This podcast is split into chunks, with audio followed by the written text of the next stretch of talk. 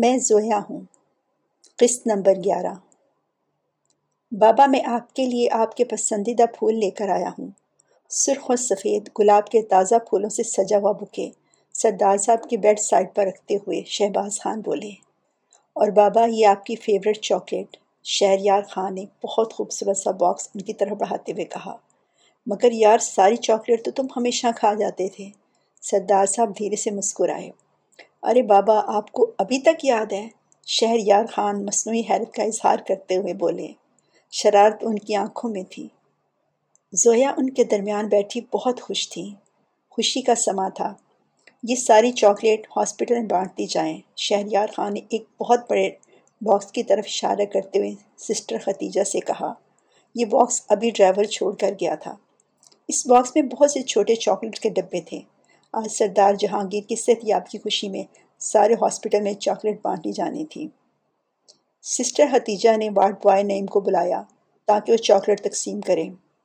نعیم سردار صاحب کے بیڈ کے پاس آ کر کھڑا ہو گیا اور بولا، سلام سردار صاحب۔ ارے، یہ تو نعیم ہے۔ نعیم کے سلام کرنے کے انداز پر سردار جہانگیر نے کچھ دیر سوچ کر بولا، یار، پورا سلام لیتے ہیں۔ سردار صاحب ہمیشہ نیم کو ٹوکا کرتے تھے اور یہی یاد ان کی باقی بھی تھی۔ جی السلام علیکم سردار صاحب، آپ کیسے ہیں؟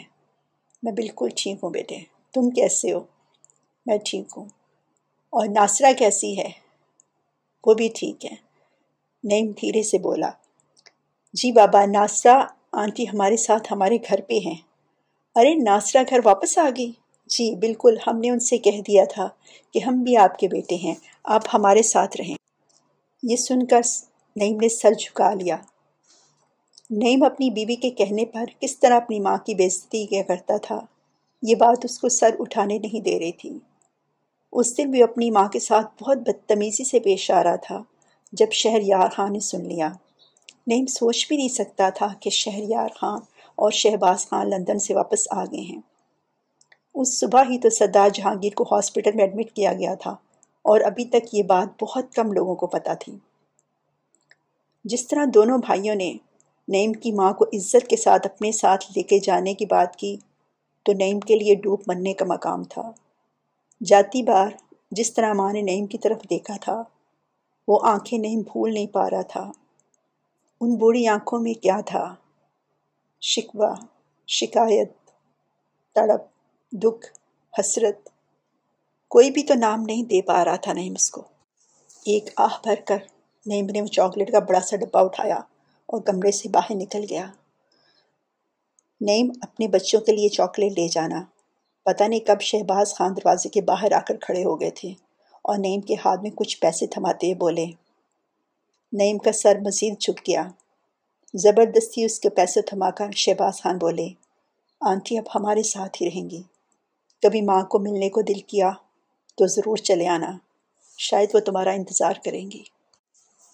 نعیم نے سر جھکا کر وہ بڑا سا کارٹون اٹھایا۔ اس کا بوجھ بہت زیادہ تھا۔ اس سے اٹھایا نہیں جا رہا تھا۔ اب نعیم بھی کوئی بھی وضاحت کام نہیں کر سکتی تھی۔ اب صرف اس کے بعد شرمندگی اور خاموشی رہ گئی تھی۔ وہ چپ چاپ وہاں سے چلا گیا۔ سردار جہانگیر خان کی صحت یابی کی خوشی میں پورے ہاسپٹل میں مٹھائی بانٹی گئی۔ بہت سے لوگ سردار صاحب کو ملنا اور ان کو دیکھنا چاہتے تھے، مگر ڈاکٹر صاحب اتنی بھیڑ کی اجازت نہیں دے رہے تھے۔ اب سردار صاحب کو کچھ دیر آرام کرنے دیں۔ سسٹر حتیجہ نے ہاسپٹل کی طرف یہ جانے والا ہلکا پھلکا سا ناشتہ کروانے کے بعد سردار صاحب کو ایک دوائی دیتے ہوئے کہا، بالکل بابا، اب آپ آرام کریں۔ ہم آپ کے گھر جانے کی تیاری کرتے ہیں۔ شہباز خان نے اپنے باپ کا ہاتھ پکڑتے ہوئے کہا، ٹھیک ہے بھائی، میں یہاں رہوں گا بابا کے پاس، شہر یار خان جانے کے لیے تیار ہی نہیں تھا۔ ویسے شہباز خان اور شہر یار خان، تم دونوں کی ڈریسنگ تو بہت زبردست ہے سردار جہانگیر خان کو دونوں بیٹوں کو اپنے سامنے دیکھ کر مسکراتے ہوئے بولے، دیکھا، مجھے پتا تھا، میں بھائی سے زیادہ اسمارٹ لگ رہا ہوں۔ شہر یار کے اندر سے چھوٹا بھائی بولا، شہباز خان کے چہرے پر ان کی کھوئی ہوئی خوبصورت مسکراہٹ پھیل گئی۔ آپ تو ہمارے شہزادے ہو۔ شہباز خاں کے منہ سے بے ساختہ اپنی ماں کے الفاظ نکل گئے۔ کمرے کی فضا یکدم بوجھل ہو گئی۔ شباز بیٹے، کیا میں آ جاؤں؟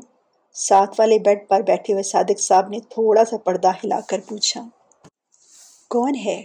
سردار جہانگیر خان کی آنکھوں نے اپنے بیٹوں سے سوال پوچھا۔ بابا، اب دیکھیے، آپ سے ملنے کون آیا ہے؟ صادق صاحب، آہستہ سے اپنے بیڈ سے اٹھے اور کھڑے ہو گئے۔ آہستہ سے درمیانی پردہ ہٹایا۔ آئیے انکل، شہباز خان نے بہت احترام سے ان کو راستہ دیتے ہوئے کہا۔ صادق حسین، سردار جہانگیر کے سامنے آ کر کھڑے ہو گئے۔ صادق حسین پہلے سے کافی کمزور ہو گئے تھے۔ سردار جہانگیر خان نے ان کو دیکھا۔ ایک پل کو آنکھوں نے یاداشت کو ٹٹولا۔ ارے صادق صاحب سردار صاحب کی آواز فرتے مسرت سے گونجی اور اب کی بات سردار صاحب کی آواز کچھ بلند ہو گئی تھی۔ سردار صاحب، صادق صاحب ان کے بیڈ کے قریب آ کر کھڑے ہو گئے۔ سردار جہانگیر کا ہاتھ تھاما، چوما اور آنکھوں کو لگا لیا۔ ایسا عظیم مالک کہاں ملتا ہے جو اپنے ملازموں کو دوستوں کی طرح عزیز رکھتا ہو؟ کبھی بھی صادق صاحب کو خیال تک نہ آیا تھا۔ کہ وہ سردار صاحب کی اتنی بڑی فیکٹری میں ایک معمولی سے اکاؤنٹنٹ ہیں۔ صادق صاحب کی سیلری بہت اچھی تھی اور ان کی حیثیت سردار صاحب کے دوست جیسی تھی۔ سردار صاحب کی مہربانی اور اس نے حسن سلوک کو صادق صاحب بھلا نہیں پاتے تھے۔ ارے صادق آپ کب سے چھپ کر بیٹھے ہوئے تھے؟ سردار جہانگیر خان ہاں نے صادق صاحب کو گلے لگا لیا۔ صادق صاحب کتنی دیر ان کے گلے لگے رہے۔ آنسوں نے شکرانے ادا کرنے شروع کر دیے۔ تھوڑی دیر بعد شہباز خان نے صادق صاحب کے چہرے پر ہاتھ رکھ کر ان کو تسلی دی کہ اب سردار صاحب ہمارے ساتھ ہیں۔ صادق صاحب بیٹھ کے قریب رکھی ہوئی کرسی پر بیٹھ گئے۔ جہانگیر خان صاحب، آپ کیسے ہیں؟ صرف صادق صاحب ہی سردار جہانگیر کو اکثر جہانگیر خان صاحب کہا کرتے تھے، ورنہ فیکٹری میں زیادہ تر لوگ ان کو سردار صاحب ہی کہہ کر پکارتے تھے۔ صادق صاحب اب تو لگتا ہے میں بالکل فٹ فاٹ ہوں اور بہت خوش ہوں۔ بیمار تو جیسے کبھی ہوا ہی نہیں تھا۔ سردار صاحب کے ہونٹوں پر زندگی سے بھرپور مسکراہٹ تھی۔ سامنے دو جوان فرما بردار بیٹے اور قدرت کا انعام، اتنی پیاری بیٹی۔ عزیز دوست، صادق حسین، الحمدللہ، میرے خدا، تیرا مجھ پر کتنا کرم ہے۔ رب العالمین تو نے مجھے زندگی دی اور اپنوں سے ملا دیا۔ دل ہی دل سردار جہانگیر خان اپنے خدا کے شکرانے کرتے ہوئے نہ تھک رہے تھے۔ یہ صرف اللہ کا کرم ہے۔ صادق صاحب، آپ کچھ کمزور ہو گئے ہیں۔ سردار صاحب نے دوستانہ نظروں سے ان کو دیکھ کر کہا، اکیلا رہ گیا تھا نا؟ صادق صاحب کی آواز میں بہت افسردگی تھی۔ اب آپ آگے ہیں۔ دونوں مل کر خوب جئیں گے، خوب زندگی کے مزے کریں گے، خوب کھائیں گے۔ اور شطرنج تو مدت ہوئی میں نے کھیلی نہیں۔ آپ کا ساتھ ہوگا تو پھر سے کھیلیں گے۔ بالکل صادق صاحب، خدا نے زندگی عطا کی ہے، اس کا شکرانہ بھی عطا کریں گے اور اس زندگی کو بہت اچھے طریقے سے گزاریں گے۔ یہ بھی خدا کا شکرانہ ہے نا۔ یہ وقت صرف اور صرف خدا کے کرم سے زندگی میں واپس آیا تھا۔ وہاں جتنی مدت خدا نے چاہا، سب سے جدا رہے اس میں بھی خدا کی کوئی بہتری ہوگی۔ سردار صاحب دل ہی دل سوچ رہے تھے۔ اگر خدا کے عزل کے بغیر ایک سوکھا پتا بھی نہیں ہل سکتا، تو یہ کس طرح ممکن ہے کہ وہ اتنی دیر اس قید تنہائی میں زندہ رہے؟ میرے رب، اس میں بھی تیری بہتری ہوگی۔ خدا کا ہر کام انسان کی بہتری کے لیے ہوتا ہے۔ یہ الگ بات کہ انسان کو بہت دیر بعد پتہ چلتا ہے کہ وہ مشکل اس پہ کیوں آئی تھی۔ وہ قید جہاں سردار صاحب کو خدا کے اور بھی قریب کر گئی تھی وہاں خدا نے ان کو زویا کی شکل میں ایک پیاری سی بیٹی بھی ادا کر دی تھی۔ ہر کام کا وقت خدا نے مقرر رکھا ہوتا ہے۔ نہ اس سے پہلے، نہ اس سے بعد۔ زویا کو اسی دن آنا تھا۔ سردار جہانگیر خان تھوڑی دیر تک صادق صاحب سے باتیں کرتے رہے۔ پھر سسٹر حتیجہ نے ان کو ہلکا پھلکا ناشتہ کروایا، دوائی دی۔ صادق صاحب کو بھی دوائی دی گئی۔ تو سردار صاحب نے پوچھا، صادق صاحب، آپ بھی دوائی کھا رہے ہیں؟ جی سردار صاحب۔ میری طبیعت بھی کچھ ٹھیک نہیں۔ آپ کے ساتھ والے بیڈ پر ہوں۔ چلو یہ تو اچھی بات ہے۔ دونوں جلد ٹھیک ہو رہے گھر جائیں گے۔ شہباز خاں اور شہریار خاں دونوں اپنے بابا کو بہت محبت بری نظروں سے دیکھ رہے تھے۔ لگتا تھا ان کی نظریں تھک ہی نہیں تھیں۔ باپ کو دیکھنا کسی سہانے ہاتھ سے کم نہیں لگ رہا تھا۔ اب سردار صاحب، آپ تھوڑی دیر ریسٹ کریں۔ سسٹر حتیجہ نے سردار صاحب کو تھوڑا سا الٹاتے ہوئے کہا۔ صادق صاحب بھی بیٹھے بیٹھے تھک گئے تھے۔ وہ بھی اپنے بیڈ کی جانب بڑھ گئے۔ جی سردار جہانگیر صاحب، اب آپ کی طبیعت کیسی ہے؟ ڈاکٹر قاسمی، ڈاکٹر آغا حمید کے ہمراہ رون پر آئے۔ الحمدللہ، خدا کا شکر ہے۔ اور آپ کا بھی شکریہ قاسمی، میں بالکل ٹھیک ہوں۔ ڈاکٹر قاسمی نے سسٹر حتیجہ سے لے کر سردار صاحب کی رپورٹ چیک کی۔ بلڈ پریشر، ہارٹ بیٹ، سب کچھ نارمل ہے۔ سب ٹھیک ہے۔ ڈاکٹر قاسمی نے مسکراتے ہوئے رپورٹس سسٹر حتیجہ کو دے دی۔ ڈاکٹر شہباز خان ڈاکٹر قاسمی کے ہمراہ کمرے سے باہر نکل گئے۔ ڈاکٹر آغا بھی ان کے ہمراہ تھے۔ شہباز خان، خدا کا بہت احسان ہے کہ سردار صاحب نے بہت جلدی ریکوری کر لی ہے۔ اس میں کافی ہاتھ زویا کا بھی ہے۔ ڈاکٹر آغا خمید نے زویا کی طرف دیکھ کر کہا، کھلے دروازے سے نظر آ رہا تھا۔ زویا کمرے میں ایک طرف کرسی پر بیٹھی، بہت خوش تھی۔ یہ سچ ہے۔ ڈاکٹر قاسمی بولے، اس لڑکی نے تو کمال ہی کر دیا۔ جس طرح اس نے نفسیاتی طور پر سردار صاحب کو آہستہ آہستہ نارمل زندگی کی طرف لائے ہیں، ہم شاید اتنی جلدی یہ نہ کر پاتے۔ ڈاکٹر آغا خمید واقعی زویا سے بہت امپریس لگ رہے تھے۔ جی ڈاکٹر صاحب، اور ہمیں اپنے والد سے ملانے کے لیے خدا نے زویا کو وسیلہ بھی بنایا ہے۔ ڈاکٹر شہباز ہاں بولے، ایک دو دن تک سردار صاحب کو ڈسچارج کر دیا جائے گا۔ ویسے تو بالکل ٹھیک ہے مگر جو ڈرگس ان کو دیے جا رہے تھے، اس کے لیے ان کو کچھ دیر تک دوائیوں پر رکھنا ضروری ہے۔ وہ آپ بالکل فکر نہیں کریں، ہم ہر طرح سے ان کا خیال رکھیں گے۔ بھائی، آپ تو دونوں خود بہت بڑے ڈاکٹر ہو۔ ڈاکٹر قاسمی کا لہجہ بہت تعریفی تھا۔ مگر ہم نے دیکھا کہ آپ نے بہت زبردست طریقے سے بابا کا علاج کیا ہے۔ وہ آر امپریسڈ آپ دونوں ڈاکٹرز کی ٹریٹمنٹ بہت اچھی ہے۔ شکریہ۔ ڈاکٹر قاسمی بولے یہ سردار صاحب کا اپنا ہاسپٹل ہے اور اس میں بہت اچھے سے جدید علاج کیا جاتا ہے۔ ڈاکٹر قاسمی اور ڈاکٹر آغا حمید کے جانے کے بعد جب شہباز خان روم میں آئے تو سردار جہانگیر صاحب بیڈ بیڈ پر لیٹ چکے سو رہے تھے اور صادق صاحب بھی آرام کر رہے تھے۔ سسٹر حتیجہ بد دستور ان کے سرحانے پہ کھڑی تھیں۔ شہباز خان نے شہر یار اور زویا کو باہر آنے کا اشارہ کیا۔ چلیں اب ہم گھر چلتے ہیں۔ زویا آپ بھی گھر جا کر آرام کریں۔ آپ کی پڑھائی کا بہت خرچ تو نہیں ہو رہا۔ نہیں بھائی، کل ٹیسٹ تھا اور میں نے اس کی پوری تیاری پہلے سے کر رکھی ہے۔ بس فائنل دیکھنا ہے۔ چلیے، ہم آپ کو گھر ڈراپ کر دیتے ہیں، پھر اپنے گھر چلتے ہیں۔ میں اس کو رینوویٹ کروا رہا ہوں۔ دیکھتا ہوں، جلد سے جلد ہو جائے۔ تاکہ بابا جب ڈسچارج ہوں تو ہم ان کو گھر میں لے کے جائیں۔ زویا خاموش رہی۔ چلیں، پہلے گھر چلتے ہیں۔ آنٹی ناصرہ کھانے پر انتظار کر رہی ہوگی۔ زویا بولی گاڑی ڈرائیور سمیت ہاسپٹل کے باہر موجود تھی رات ہمدانی بھی سردار صاحب سے ملنے کو آنے کو چاہ رہے تھے۔ شہباز خان نے کہا کہ وہ سہپہر کے بعد آئیں۔ ابھی سردار صاحب سو رہے ہیں اور پھر شہباز اور شہریار بھی تب وہاں موجود ہوں گے۔ راحت ہمدانی بھی بہت خوش تھے کہ وہ اپنے دوست کے لیے کچھ کر رہے ہیں۔ آج تک تو سردار صاحب ہی اس کے لیے آسانیاں مہیا کرتے رہیں اب راحت ہمدانی کو بھی خدا نے موقع دیا تھا کہ وہ کچھ قرض چکا دے۔ گھر میں آنٹی ناصرہ اور بوا ان کا انتظار کر رہی تھیں۔ آنٹی ناصرہ کے آنے سے بوا بہت خوش تھیں۔ ان کو ایک ہمدرد ساتھی مل گئی۔ دونوں کی زندگی کی کہانی تقریباً ایک جیسی ہی تھی۔ اپنی اولاد کے لیے ساری زندگی محنت کی، مگر محبت اور عزت دوسروں سے ملی۔ اور پھر بھی وہ دونوں خدا کی شکر گزار تھیں کہ خدا نے ان کی زندگی کے لیے یہ گھر وسیلہ بنا دیا۔ کھانے کے بعد شہریار اور شہباز خان چینج کر کے اپنے گھر چلے گئے۔ وہاں کافی کام کرنے والا تھا اور زویا اسٹڈی میں چلے گئی کچھ دیر تک پڑھنے کے بعد وہ وہیں بیڈ پر سو گئی اس کی آنکھ کھلی تو بوا اس کو جگا رہی تھی زویا بیٹی زویا بیٹی۔ جی بوا۔ زویا نے بوا کی طرف دیکھ کر کہا، تم سے کوئی ملنے آیا ہے؟ مجھ سے؟ کون؟ زویا کی سمجھ نہیں آ رہی تھی۔ ڈرائنگ روم میں آ جاؤ۔ تمہارے تایا زاہد میں آئے ہیں۔ ساہد تایا؟ زویا نے نام دہرایا۔ ٹھیک ہے بوا، میں فریش ہو کر آتی ہوں۔ زویا جب ڈرائنگ روم میں پہنچی تو اس نے پہلی بار اپنے واحد خونی رشتہ دار کو دیکھا، جو اس کے بابا کا سکا بھائی تھا۔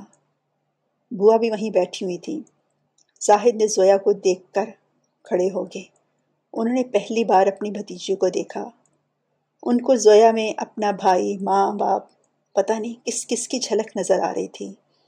لائٹ گرے پرنٹڈ کاٹن کے سوٹ میں ہم رنگ دوپٹہ سر پر اوڑے ہوئے سرخ و سفید رنگت والی زویا۔ بہت پیاری لگ رہی تھی۔ سنہری بال، شاید، شاہد کے بال بھی سنہری تھے۔ زویا کے بال دیکھ کر زاہد نے سوچا، نازک سی پیاری سی بچی، یہاں کس طرح رہتی ہوگی؟ یہ تو میں نے کبھی نہیں سوچا۔ السلام علیکم۔ زویا کے کہنے پر زاہد نے دیکھا کہ زویا کی آنکھیں کتنی پیاری ہیں، بالکل کسی گڑیا کی طرح۔ زاہد نے آگے بڑھ کر زویا کے سر پر ہاتھ رکھ دیا۔ کتنی دیر خاموشی رہی۔ زویا سر جھکائے کھڑی رہی۔ بیٹھ جاؤ زاہد بیٹے، بوا بولی۔ زاہد بوا کو مسلسل دو دن سے فون کر رہے تھے اور بار بار کہہ رہے تھے کہ وہ بہت مجبور ہیں، ان کو پیسے چاہیے۔ ان کے پاس کچھ نہیں ہے۔ پیسے بہت ضروری چاہیے اور کوئی ذریعہ نہیں۔ بس یہ گھر اور دو دکانیں ہی ہیں جن کو میں بیچ سکتا ہوں۔ بوا نے زاہد میاں کو بتا دیا تھا کہ زویا کے دادا سب کچھ زویا کے نام لکھ گئے ہیں۔ دکانوں کا کرایہ ہر ماہ بینک میں آتا ہے اور کچھ رقم بینک میں بھی ہے جس سے گزارا ہو جاتا ہے۔ یہ سن کر زاہد کافی دیر خاموش رہا، پھر بولا بوا میں جانتا ہوں۔ میں اتنا اچھا بیٹا نہ تھا اور نہ ہی میں نے کوئی اپنی ذمہ داری پوری کی۔ میرے ماں باپ نے ہمیشہ میرا ساتھ دیا اور واقعی مجھے بابا یہاں سے بھی پیسے بھیجتے رہے۔ مجھ سے بہت سی غلطیاں ہوئی ہیں جن کی اب میں سزا کاٹ رہا ہوں۔ بوا کچھ نہیں بولی۔ خاموشی سے زاہد میاں کی باتیں سن رہی تھی۔ انگلینڈ میں ایک انگریز لڑکی، ماریا سے میں نے شادی کر لی۔ دو بچے ہیں۔ اس نے مجھے چھوڑ دیا اور بچے بھی مجھے دے گی۔ گھر اس کے نام میں نے لگا دیا تھا جو بابا یہاں سے پیسے بھیجتے تھے۔ اس نے مجھے اور میرے بچوں کو گھر سے نکال دیا۔ اب میرے پاس کچھ نہیں۔ میں اپنے دوست کے ایک بیسمنٹ پہ رہ رہا ہوں۔ وہ بہت گندی جگہ ہے۔ دونوں بچوں کو سنبھالنا میرے لیے بہت مشکل ہے۔ وہاں میری ایک سری لنکن دوست لڑکی کام کرتی ہے۔ وہ بہت اچھی ہے۔ وہ ایک سٹور پہ کام کرتی ہے اور بہت مج، اپنے حالات سے مجبور ہے۔ آج کل وہ میرے بچوں کو دیکھ رہی ہے۔ اس کے پاس بھی رہنے کو کوئی ٹھکانہ نہیں۔ اگر میں کوئی گھر قسطوں پہ لے لوں تو بچوں کی زندگی بہتر گزر جائے گی۔ اور سری لنکن لڑکی بھی بہت اچھی ہے، وہ میرے بچوں کی دیکھ بھال کر لے گی۔ میں چاہتا ہوں کہ یہ گھر بیچ کر کچھ پیسے ہو جائیں تو لندن میں کسی دور جگہ پر سستا سا کوئی گھر خرید لوں، تاکہ سر پر چھت تو ہو۔ پچھلے چھ ماہ میں نے کس طرح گزارے ہیں، میں آپ کو نہیں بتا سکتا۔ اگر بچے نہ ہوتے تو میں شاید خودکشی کر لیتا۔ مگر ان بچوں کے کیا قصور ہیں؟ ان کو کون دیکھے گا؟ غلطی تو میری ہے۔ میں نے ماریا جیسی ماڈرن لڑکی سے شادی کی، جس کو گھر یا بچوں سے کوئی دلچسپی نہیں۔ زاہد کے دل کے اندر کب سے دبا ہوا تھا، جو کسی اپنے کو دیکھ کر وہ نکال رہے تھے۔ میں نے زندگی میں بہت سی غلطیاں کی اور اپنے ماں باپ کا گناہ گار بھی ہوں۔ مجھے مجبوری میں زبردستی ماں بابا سے اپنا حصہ مانگنے کے لیے مقدمہ کرنا پڑا۔ بعد میں پتہ چلا کہ میری اس حرکت کی وجہ سے میرے ماں باپ کو اتنا دکھ ہوا کہ وہ اپنی جان سے چلے گئے۔ مجھے بہت شرمندگی ہوئی اور پھر یہی گلٹ کافی دیر تک میں سہتا رہا۔ سوچا میں ہر کس ماں باپ کا گھر نہیں بیچوں گا۔ مگر جب اپنے بچوں کو در بدر ہوتے دیکھتا تو پھر مجبور ہو گیا ہوں۔ مجھے معاف کر دیں فون پر بار بار بوا سے معافی مانگنے والا زاہد اب بھی سر جھکائے بیٹھا ہوا تھا۔ زاہد میاں، آپ زویا سے خود بات کر لیں۔ تایا جان، یہ آپ کا گھر ہے۔ آپ ہوٹل میں کیوں رہ رہے ہیں؟ یہاں آ جائیے۔ زویا کا لہجہ بہت سادہ اور بہت پرخلوص تھا۔ جو زاہد کو اور بھی زیادہ شرمندہ کر رہا تھا۔ نہیں، میں ہوٹل میں ٹھیک ہوں۔ آپ اکیلے آئے ہیں؟ زویا نے پوچھا۔ ہاں میں ابھی اکیلا آیا ہوں۔ میرے دو بیٹے لندن میں ہیں۔ ان کی پڑھائی کا خرچ نہ ہو، اس لیے ان کو نہیں لے کے آیا۔ کمرے میں خاموشی چھا گئی۔ کوئی بھی نہیں جانتا تھا کہ اس کو اب کیا بولنا چاہیے۔ زاہد میاں، کھانا کھاؤ گے۔ بوا کو اور کچھ نہیں سوچا۔ جی بوا، مدت ہوئی۔ آپ کے ہاتھوں کا پکا کھانا نہیں کھایا۔ میں بہت بد نصیب ہوں۔ ماں باپ کی زندگی میں ان سے ملنے نہیں آ سکا۔ میری طرف سے ان کو دکھ کے علاوہ اور کچھ نہیں ملا۔ بس زاہد میاں، یہ سب نصیبوں کی بات ہے۔ پتہ نہیں کیوں بوا کو اب زاہد میاں سے کوئی شکوانہ تھا۔ جب اس کے ماں باپ ہی نہیں رہے، تو بوا کون ہوتی ہے اسے شکایت کرنے والی؟ اچھا بیٹے، میں کھانا لگاتی ہوں۔ بوا کچن کی جانب چل پڑی۔ کمرے میں صرف زویا اور زاہد میاں رہ گئے۔ تایا جان، یہ گھر اور دکانوں کے کاغذات ہیں۔ آپ لے لیں۔ زویا نے اپنے کمرے سے لا کر وہ فائل زاہد میاں کے سامنے رکھے ہوئے ٹیبل پر رکھ دی۔ زاہد نے سر اٹھا کر زویا کی طرف دیکھا۔ کیا اب بھی میں اتنا خود غرض ہوں کہ اس یتیم تنہا بچی سے اس کا چھت چھین کر اپنے بچوں کے لیے سائبان بناؤں؟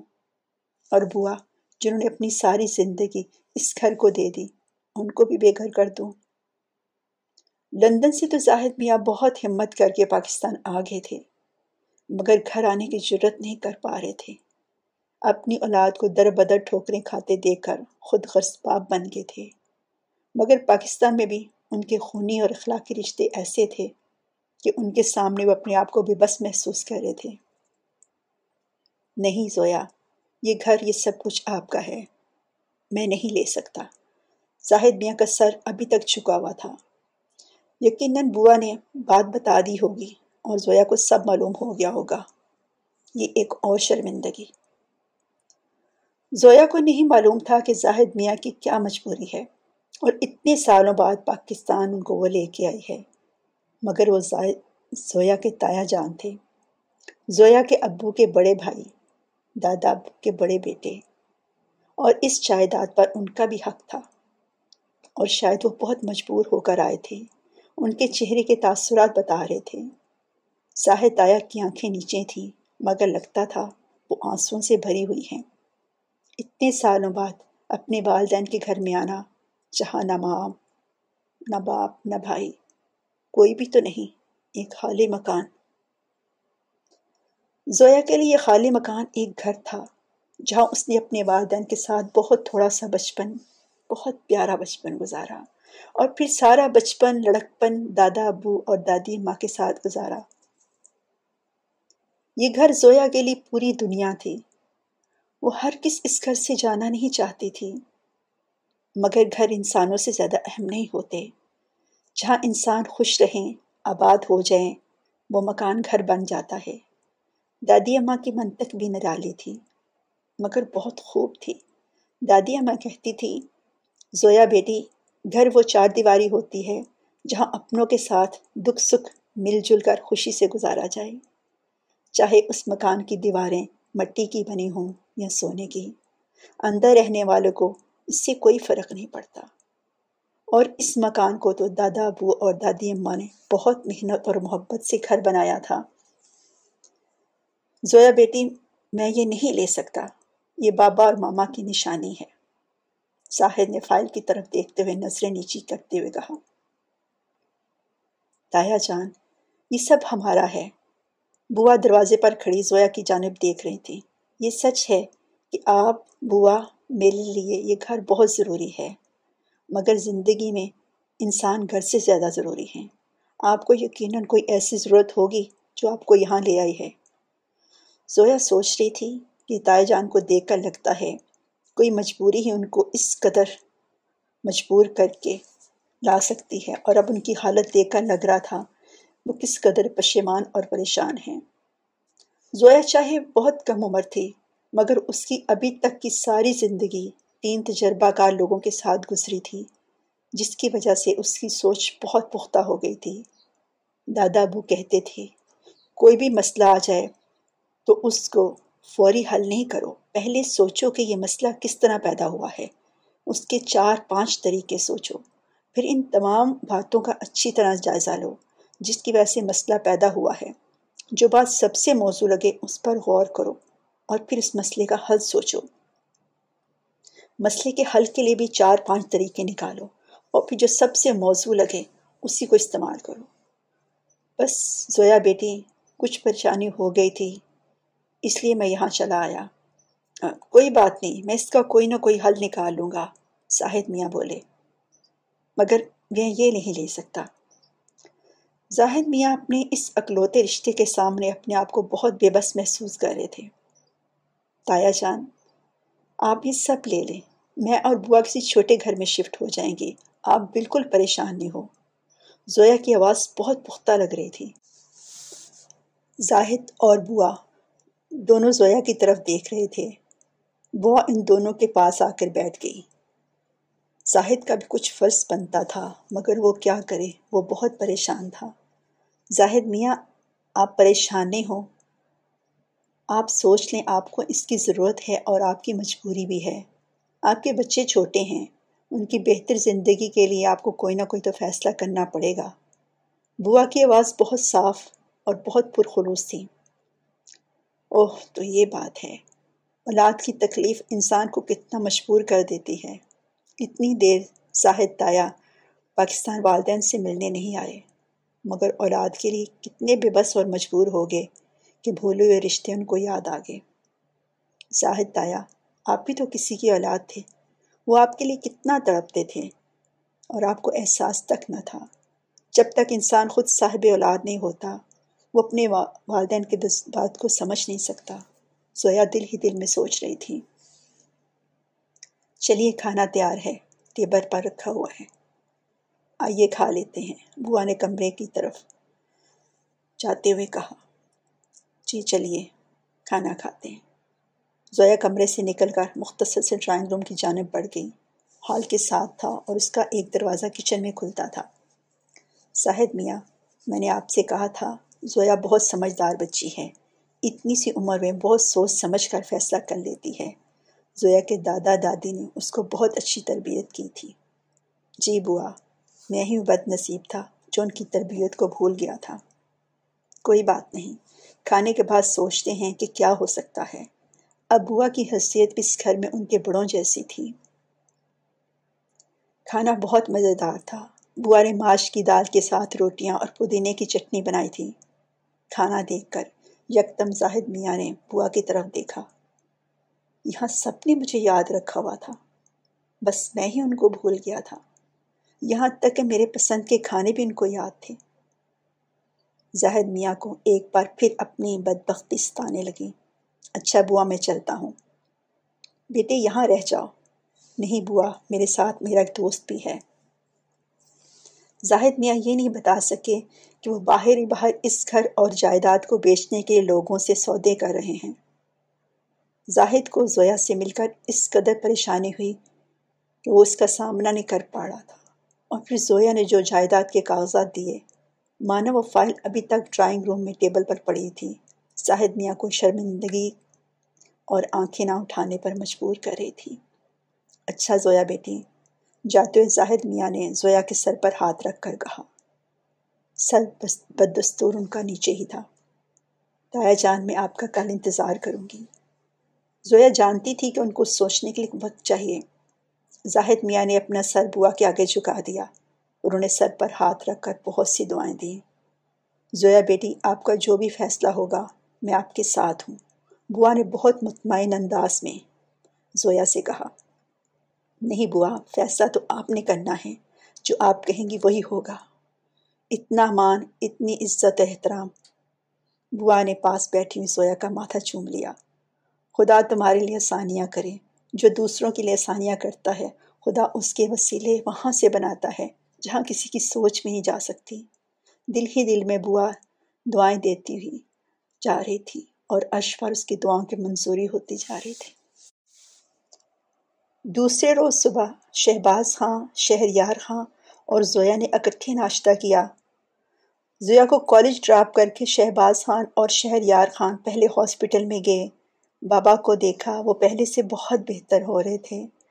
پھر شہریار خاں وہیں رک گئے اور شہباز خاں اپنے گھر میں چلے گئے۔ بس ایک دو دن کا کام رہ گیا تھا۔ وہ گھر کو بہت خوبصورت طریقے سے سیٹ کروا رہے تھے۔ ایک بہت بڑی کمپنی تھی، جو گھر کو نئے سرے سے رینوویٹ کر رہی تھی۔ اور ان کے کام سے شہباز خان اور شہر یار خان دونوں بہت مطمئن تھے۔ شہر یار خان زویا کو کالج سے لے کر جب گھر واپس آئے تو آنٹی ناسا نے شہباز خان اور سردار جہانگیر خان کے لیے بھی کھانا تیار کر دیا تھا۔ کھانا کھانے کے بعد شہر یار خان ہاسپٹل میں چلے گئے۔ بوا زویا کے پاس آ کر بیٹھ گئی۔ آنٹی ناصرہ کچن میں تھی۔ زویا بیٹی پھر تم نے کیا سوچا ہے؟ بوا آپ کی کیا رائے ہے؟ زویا جانتی تھی کہ بوا زاہد تایا کے بارے میں پوچھ رہی ہے۔ زویا بیٹی یہ بات تو صحیح ہے کہ زاہد میاں کو پیسوں کی اصل ضرورت ہے۔ میں نے رات بہت سوچا اور پھر یہ خیال آیا کہ ہمارے پاس بینک میں اتنے پیسے تو ہوں گے کہ ہم دو تین سال تک آرام سے گزارا کر لیں۔ گھر کو بیچنے کو دل نہیں مانتا۔ بڑی محبت سے اللہ بخشے تمہارے دادا دادی نے بنوایا تھا۔ ابھی بھی لگتا ہے وہ یہی ہمارے ساتھ ہیں۔ بوا کی آنکھوں میں آنسو تھے۔ سویا خاموش رہی۔ جی بوا گھر کے علاوہ اگر وہ دو دکانیں ہم زاہد تایا کو دے دیں، تو ان کو کافی اچھے پیسے مل جائیں گے۔ وہ بڑی مارکیٹ میں ہیں اور بہت اچھی جگہ پر ہیں۔ اگر اتنے پیسوں سے ان کا کام ہو جائے تو ٹھیک ہے۔ ورنہ پھر یہ گھر بیچ کر ہم کوئی چھوٹا سا گھر لے لیں گے اور یہ پیسے بھی زاہد تایا کو دے دیں گے۔ تو بیٹی گھر کا خرچہ کس طرح کریں گے؟ اس کی آپ فکر نہیں کریں۔ کالج میں میری دو دوست ہیں، ان کے بہن بھائیوں کو ٹیوشن کی ضرورت ہے۔ میں آسانی سے ان کو پڑھا سکتی ہوں۔ زویا کے پاس اس مسئلے کا حل بھی تھا۔ خدا تمہیں زندگی دے، صحت دے۔ میری بیٹی بڑی سمجھدار ہو گئی ہے۔ بوا نے ماتھا چوم لیا۔ بوا آپ بالکل پریشان نہیں ہو یہ جائیداد گھر وغیرہ اسی لیے ہوتے ہیں کہ اگر زندگی میں کوئی پریشانی آ جائے تو یہ کام آئیں گے۔ پریشانی ختم ہونی چاہیے، زندگی نہیں۔ زویا بیٹی، یہ اتنی بڑی بڑی باتیں تم نے کہاں سے سیکھی ہیں؟ سارا سارا دن دادا ابو کے ساتھ یہی باتیں تو سیکھتی تھی۔ زویا کی آواز میں پتہ نہیں کیا تھا۔ بوا نے دیکھا، زویا کی آنکھوں کے کونے نم تھے۔ مگر مسکرا رہی تھی۔ وہ بہت حوصلے والی لڑکی تھی اور اس کو ہمت نہیں ہارنی تھی۔ اگر وہ ہمت ہار جاتی تو پھر بوا کیا کرتی؟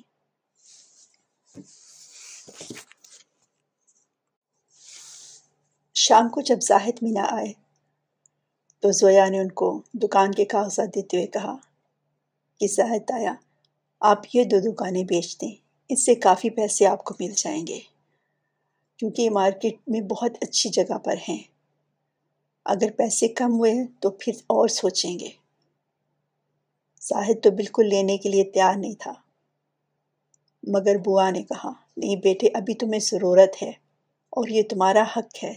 تمہارے بچوں کے لیے ضروری ہے زاہد چپ ہو گیا۔ ٹھیک ہے، ان کو یہیں رہنے دیں۔ زاہد ابھی بھی لینا نہیں چاہ رہا تھا۔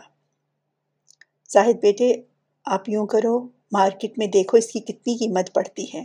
پھر اس کے حساب سے دیکھیں گے۔ بوا نے ایک تجویز دی۔ ٹھیک ہے بوا۔ بادل نہ زاہد میاں کو ہاں ہی کرنی پڑے گی اس کے بعد آگے کیا ہوا؟ اس کے لیے سنیے۔ قسط نمبر بارہ۔